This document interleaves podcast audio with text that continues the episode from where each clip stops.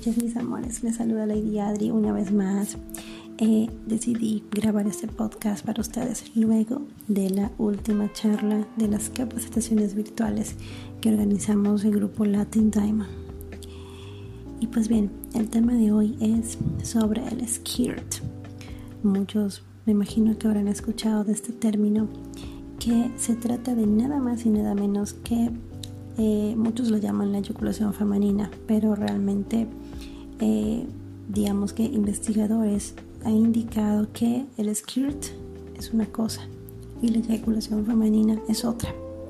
Por ejemplo, la eyaculación femenina es cuando la mujer expulsa, sale de la vagina de ella un, líquido, ¿sí? Eh, puede ser de tono blanco, a veces es espeso, es muy parecido al semen, ¿ok? desde la próstata de la mujer, porque también tenemos una próstata en la parte interna.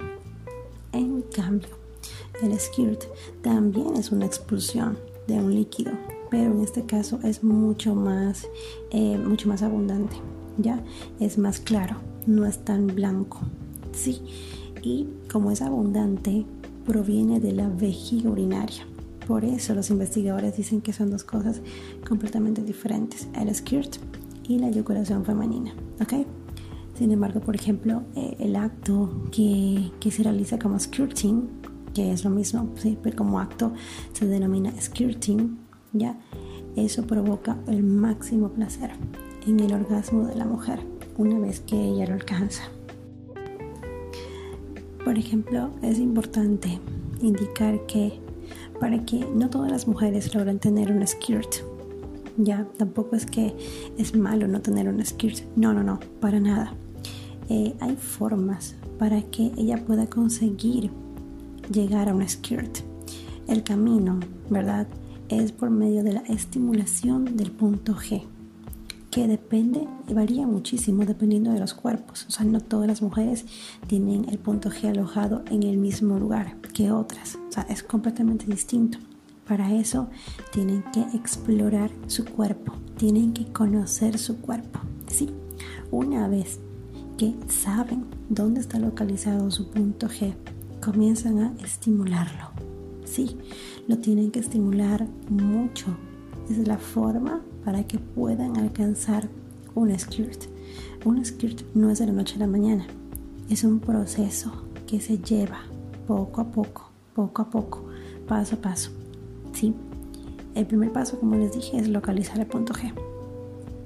Eh, y con la excitación de ese punto G, ¿verdad? Ese punto G se inflama y se hincha.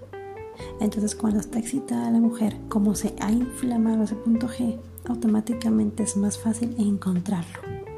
Una vez que se encontró el punto G, que por lo regular está ubicado en la parte frontal de la vagina, pero arriba, ¿sí? A unos centímetros del orificio vaginal. Eso tienen que tomar muy en cuenta. De pronto puedes introducirte los dedos y donde tú sientes mayor placer, es tu punto G.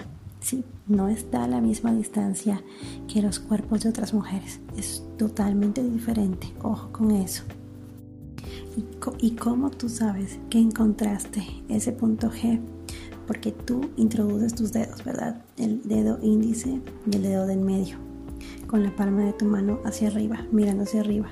Metes los dedos en el orificio de la vagina, ¿verdad? Y los curvas, curvas los dedos como que te quieres topar el ombligo, más o menos. Cuando tú sientes en tu parte interna una, un, eh, un tejido esponjoso, ¿verdad? Diferente al resto, y cuando tú lo acaricias en ese momento, tu, tu excitación aumenta, quiere decir que ahí está tu punto G. Si en un caso haces este experimento con tu cuerpo y no, no sientes lo mismo, no, no localizas tu, tu esponjita, como digo yo, eh, es porque tu punto G está más arriba. Entonces no llegan tus dedos. Sí, eh, para esto hay estimuladores y hay consoladores especiales para localizar tu punto G, así es que las mujeres no tienen por qué preocuparse por ese tema, los hombres tampoco. No, no, no, para nada.